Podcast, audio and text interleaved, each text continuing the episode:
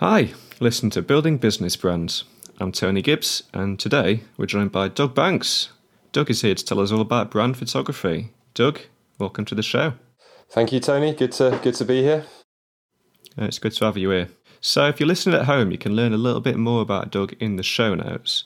Now, today I want to launch right into it. Now, when I think of a photographer, Doug, I think of someone that brings a camera to a location, takes a few snaps and edit the photos after the fact and sends them on. So, what's different about a brand photographer? Good question. Um, so yeah, jumping straight into the branding stuff. So yeah, I, th- I think the key the key thing that I certainly try and do with my clients is before the photo shoot actually happens, there's a fairly extensive process of finding out who the client is essentially, and so it becomes quite a holistic sort of planning experience where we really dig into the business, look at what the business is, and essentially what the brand of the business is. So that normally involves looking at the obvious things like you know your mission statement, the vision.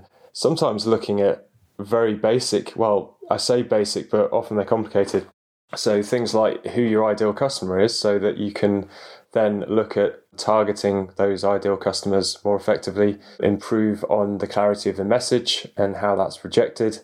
And all those things really feed into into the brand. The, the brand being the personality of the business, how it's projected, but also how your customers then relate to you so that you become the go-to for the particular service that you're offering. So there's really there's really quite a kind of holistic strategic component to the planning process, and then that is converted into a shot list. So it's like, okay, these photos could re- represent this element of the business.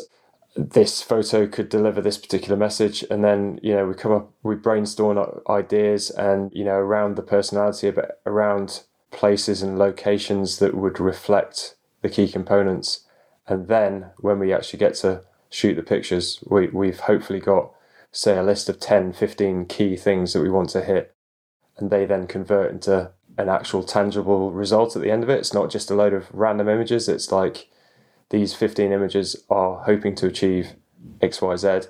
And then once we've done the images, edited them appropriately, the application of the images after that is is then also it's been planned previously. So I, I always say it's much more than just photography because it is. It's you know, it's there's a, there's a there's an element of consultancy as well and sort of holistic business advice because at the end of the day, it's about generating results, isn't it? And that's why you might consider doing something like this. So yeah, that's it in a slightly rambled nutshell.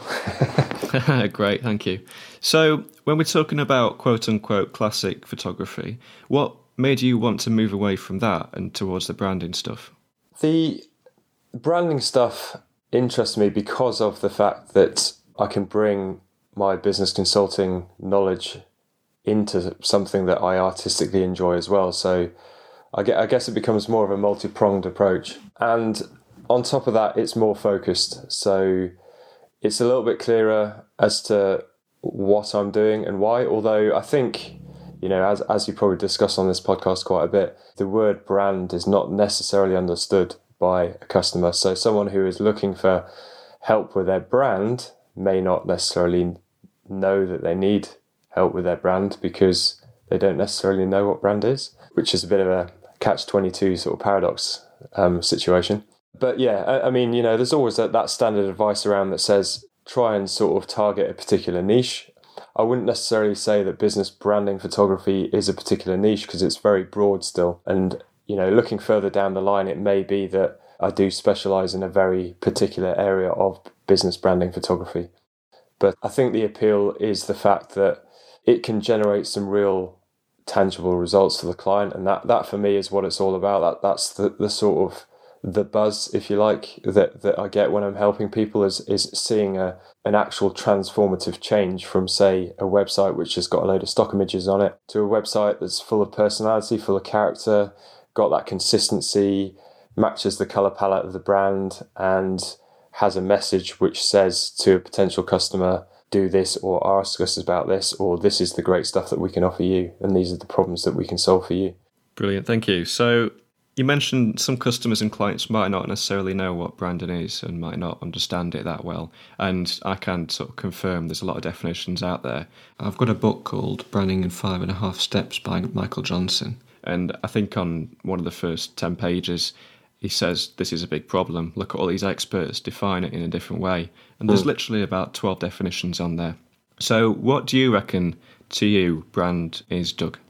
It's definitely an interesting question. I, I actually asked this question pretty much um, in a, um, a business networking meeting that we had yesterday on, on Zoom, and everyone came up with slightly different e- ingredients of the same whole, if you like. So there was one comment that was uh, the brand is everything about you and your business and what you project, which I think is true, and it, certainly can contribute to the overall brand. It, it's the I guess the, the, the best way of describing it in a simple format is your brand is all the sensory stuff that you put that out there from from the core. So although having said that, that there are some things that are within the core that may not necessarily be expressed explicitly. So that's where it gets confusing. So yeah, I, I think you know uh, it's easier to look at a good brand. So a good brand really defines themselves very clearly, what they're about, who they're targeting, how it looks, how it feels, maybe how it you know smells. You, you know all those sort of different inputs come together, and then there's there's a an underlying sort of thread, a golden thread or whatever you want to call it, linking all the pieces together. Certainly a consistency between everything they do. So it might be like a I mean, obviously, someone like Apple like a, a white apple illuminated. If you even if you see arguably an apple in a supermarket, you might be reminded of the brand Apple as a result of that because it's it, it's very tangibly an apple shape, very simple with a bite taken out of it. So it's about telling that story, and it's about the personality, really, isn't it? it? It's the projection of a personality and everything about it. It's not just a logo. It, on a on a in a very simple sense, some people will say, yeah, your brand is your logo. That's the first thing you need is, is a logo. But really, the logo is a very small part of branding. It could be a key part of branding because then it gives you that consistency across stuff. But it's certainly not the most important. I think the most important comes from the values and your purpose and all, all those slightly cliched things. But it's like the question why why the hell are you in business? What are you doing? What problems are you trying to solve? that's where your brand kind of should start. And then people talk about authenticity and all that kind of thing, bringing out your own personality. I think it depends on whether authenticity is a good thing to project or not. I think elements of it make sense, but I think you need to also build a little bit of a character to appeal to your customer base essentially. But that can still be authentic. So yeah, another rambling. Thank you. Very interesting stuff. You mentioned having a character. And the episode that's going out in two weeks with Craig Burgess, uh, we're talking about personal brands and accentuating your characteristics and things. So that might be of interest. Uh-huh. But going back to the supermarkets, you mentioned that you might see an apple and then immediately be reminded of that brand, which is one of the biggest and arguably, maybe not best, but biggest brand out there in the modern day. I think that's a struggle, isn't it? That Apple have all this um, brand equity and smaller businesses don't. So, do you think it's still worth small businesses having a punt, bearing in mind they can't be as big, have as much influence as Apple with all the TV ads and all those sorts of things? Yeah, yeah, definitely. Because I mean, a small business obviously has a smaller audience, but that doesn't necessarily mean that you can't have as big an emotional impact with a smaller group of people. So, for example, if you're a, a one person business and you're essentially doing most of your marketing through social media, then your ability to become known, liked, and trusted, you know, again, that's a bit of a cliche that's put out there, but it, but it's very true. That ability to do that is really quite powerful. So that consistency of turning up on social media, be it be it every day or or certainly consistently, lets you get onto that first rung, which is getting known by a prospective customer. And then once that customer starts to link into you maybe on an emotional level or a practical level by hearing the stories that you've got to tell, then it becomes a like situation and then they, they enjoy consuming your content. And then at the point where they're probably ready to engage in a business transaction, there has to be that trust element. And the trust element is also going to come through in how you project yourself online. And that could be through your imagery, that could be the tone that you use, the tone that your ideal customer is going to identify with. Um, it, it's all those things that are then projected out where I think it, it, it is valuable to have that conscious appreciation. The appreciation of that consistency means that people are not surprised basically when something comes out of the blue, unless you're going for a really kind of random personality, in which case you can freestyle anything. But that would again be part of that persona that is projected. So, so I think I think it's important in building up what, what is quite a almost like a long term strategy in terms of your marketing, where you're not necessarily going to get instant results, but if you've got that consistent brand and you you know that people know that you can be trusted to deliver a high quality product, whatever that might be, then you're you're more likely to get more business as a result of that. And yeah, there's a lot of really cool things that you can do which stem from your branding to yeah, essentially get more customers, a, a, a, constant pipeline of customers. And then that obviously amplifies the word of mouth effect as well, doesn't it? So that's essentially what you want your social media channels, for example, to be, is that amplification of word of mouth and all the good stuff that you do. Mm. I'm really big on the idea and the word trust at the minute uh, for various reasons. But do you think it's possible to sell something without someone trusting in your product or service or you? I think it's definitely much more difficult. Uh, there will be some people who are willing to uh, take a punt, you know, and uh, be happy to accept the risk that it, it might be a complete flop because of the convenience side of things. So be like a, you know, it's a convenient solution that's right there. They can click it and hope for the best. So that you'll you'll get that impulse buy situation where arguably that knowledge isn't there, but there will have been some sort of first impression that's been created by something. So if you were to put like a really bad image with some really shoddy text sort of thing, then you'd get far less of that impulse buy if you if you saw a random Facebook ad appear in your feed, for example. But you know, trust trust is so such an like in a way it's such an easy way to create um, competitive advantage compared to people in your market. I mean, a good example right now we're we're getting our basement converted, and the number of builders that we've come across. I don't want to speak for builders in general, but maybe we've just been unlucky. The, the number of builders who either haven't turned up on time or haven't quoted when they said they were going to quote or delivered a poor service when they claimed they were going to, you know, be the best builder in town type thing unbelievable, honestly. And, and you know, from a branding point of view, some builders have got such a weak brand, really, because they're all the stuff that they they're, they're putting out there is just substandard. And if you wanted to make a real impact in, in that particular market as a builder who was good, you'd have such a clear advantage over over your competitors because reliability, quality, those are the key components that you'd build a brand off if you were a tradesman. And for whatever reason, there's this kind of underlying complacency that exists at the moment. Uh, there's so much work out there at the moment for them that um, perhaps that's one of the reasons. But yeah, I, you know, I've been scratching my head about that because it could really elevate yourself with with not too much work. And it, it confuses me that, that some builders don't seem to have pride in what they do. And surely you're going to get more out of what you do if you have got pride and you you get the results and then you get the enjoyment off the back of that you know? That's surely that's the that's the reason you do it.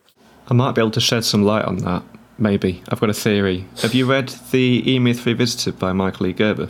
Emu revisited? No no the e-myth revisited. Oh e-myth. Oh, Not emu I haven't there, no. So there's a concept in the book about three little people we have inside our heads, and one of them is the manager that wants to stack everything away in little grey boxes. Another one's the technician that just wants to do all the work all the time.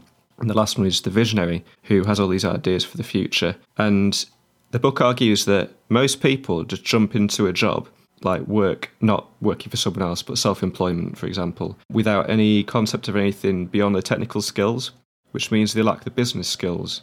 And I imagine a lot of these builders are in that boat where they've not really spent much time learning about proper business like conduct or whatever. They've just jumped into it with the knowledge from those other skills. Do you think that could be true or?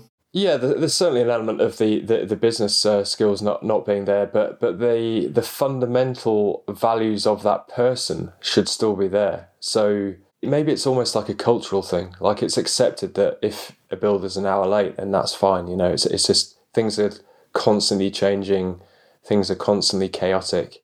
So, yes, I do agree in that, you know, from an organizational point of view, if they're trying to juggle seven or eight things, they probably haven't got a system in place to manage that effectively. So, that would be one of the reasons that they're unreliable and always late. It's not necessarily a, a character thing, which is more on a deeper level. But there are definitely some character issues there as well, which are which are more a sort of fundamental personality slash moral slash. Do I feel obligated to this client to say actually I've, I've just won a big contract so i won't be able to uh, deliver that quote anymore i'm really sorry but if you're willing to wait until march or whatever then i can still do that then at, at least you're then completing that communication change rather than keeping someone in the lurch and all that stuff has an impact on your brand because if you're not doing that there's a lack of reliability you're second guessing and there's a lack of trust and those are the things that really have, are of key importance i think but yeah it's a multifaceted problem that one yeah, it's just frustrating because the fixes are simple, really, aren't they? Yeah, it's everything you do and everything you also don't do, isn't it, Brandon?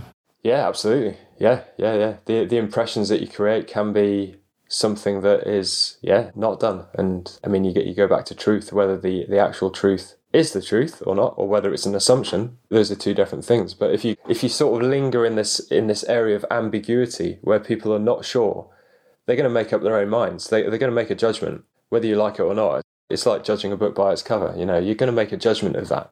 Everyone does. And yes, you might read a book that's got a really boring cover, but it might be because someone said you have to read this book. It's amazing, and it's not about the cover then. But why not create all those little nudges that accumulate, which mean that the overall impression of the product or the brand or the business is yeah covered from all angles. You, you don't you don't want people jumping to conclusions that are essentially bad ones when there are essentially easy fixes. And it, it shows a level of care, doesn't it?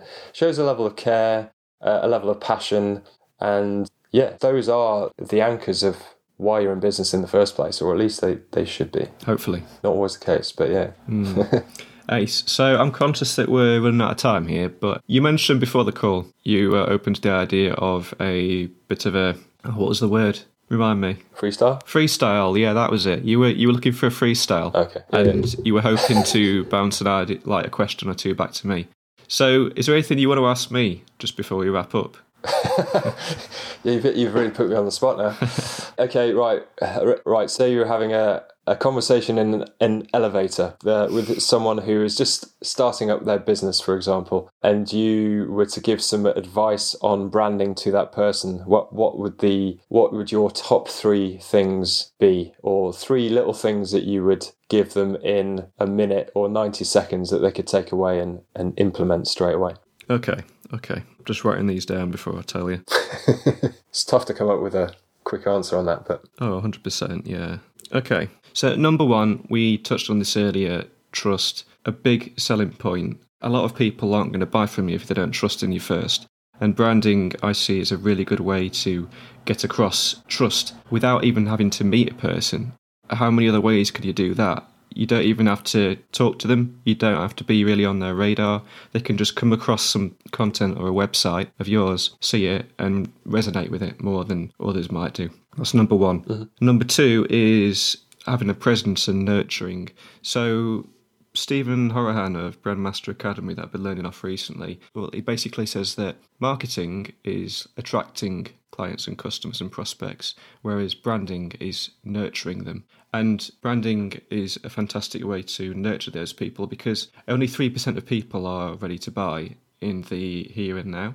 I think it's something like 50% will never buy from you, and 47% are open to the idea later on down the line, whether that's two weeks away, or two years away, or 20 years away. So, number two, nurture. Number three is I'm just going to use a quote from Jeff Bezos, which is one of my favourite quotes.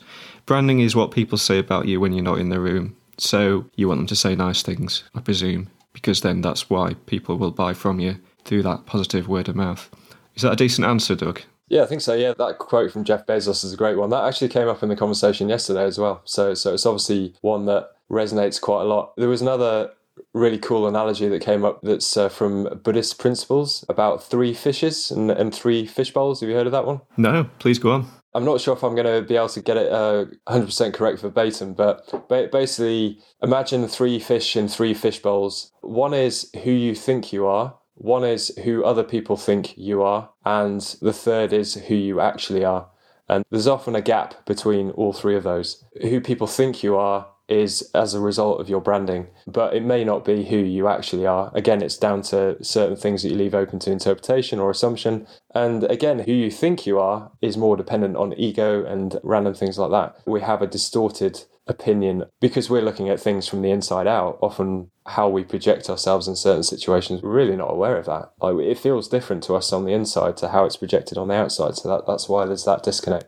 But I guess if there's that general awareness of the fact that there are those three distinct characters and you can kind of start to look at things objectively, then you can either choose deliberately to try and close those gaps or there might be a case for an emphasis or a characterization of a certain thing, um, depending on what your goals are and what you're trying to achieve. But I think that's a that's a really interesting way of looking at it. But but that Bezos quote of what people say about you when you're not in the room, that's really key, isn't it? Because people like to chit chat in a slightly exaggerated format if they're in a conversation situation or someone's complaining or maybe even if they're saying good things as well. But um, yeah, things like reliability, they're so, so key, I think, regardless of what business you're in. You want to do business with someone who you know can deliver. Yeah, unlike builders. Yeah, they're, they're, def- they're definitely hit and miss. We're, we're, we're certainly experiencing the full range. But I think it has been an amazingly valuable lesson to learn. Yeah, we're certainly not going to be repeating some of the mistakes that we've made this time round. And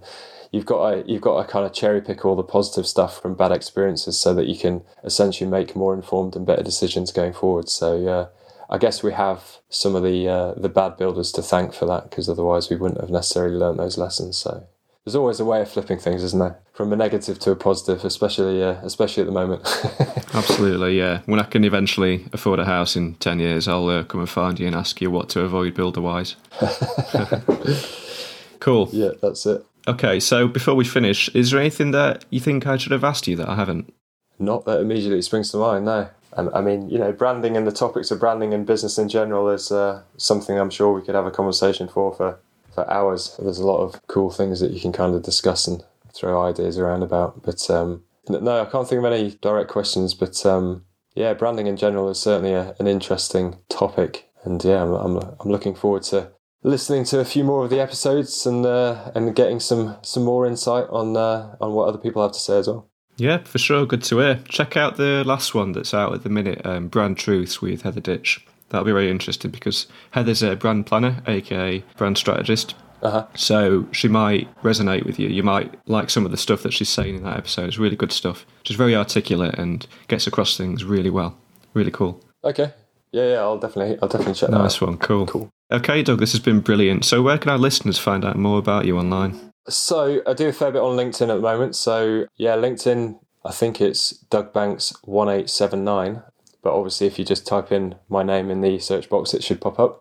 Business branding photographer, I've got in the title.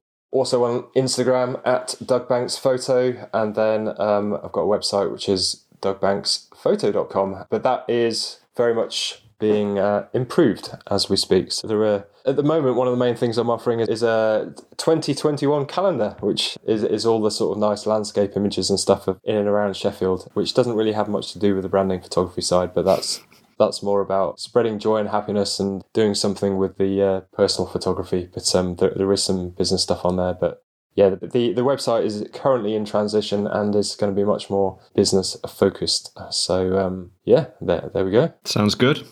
Okay, brilliant. Well, thanks for joining us today. Uh, it's been a pleasure to have you on. Cheers, Tony. Likewise. Cheers, Doug. All right, everyone. Thanks for listening. And please join me again on Building Business Brands. I'm Tony Gibbs, and to our for now.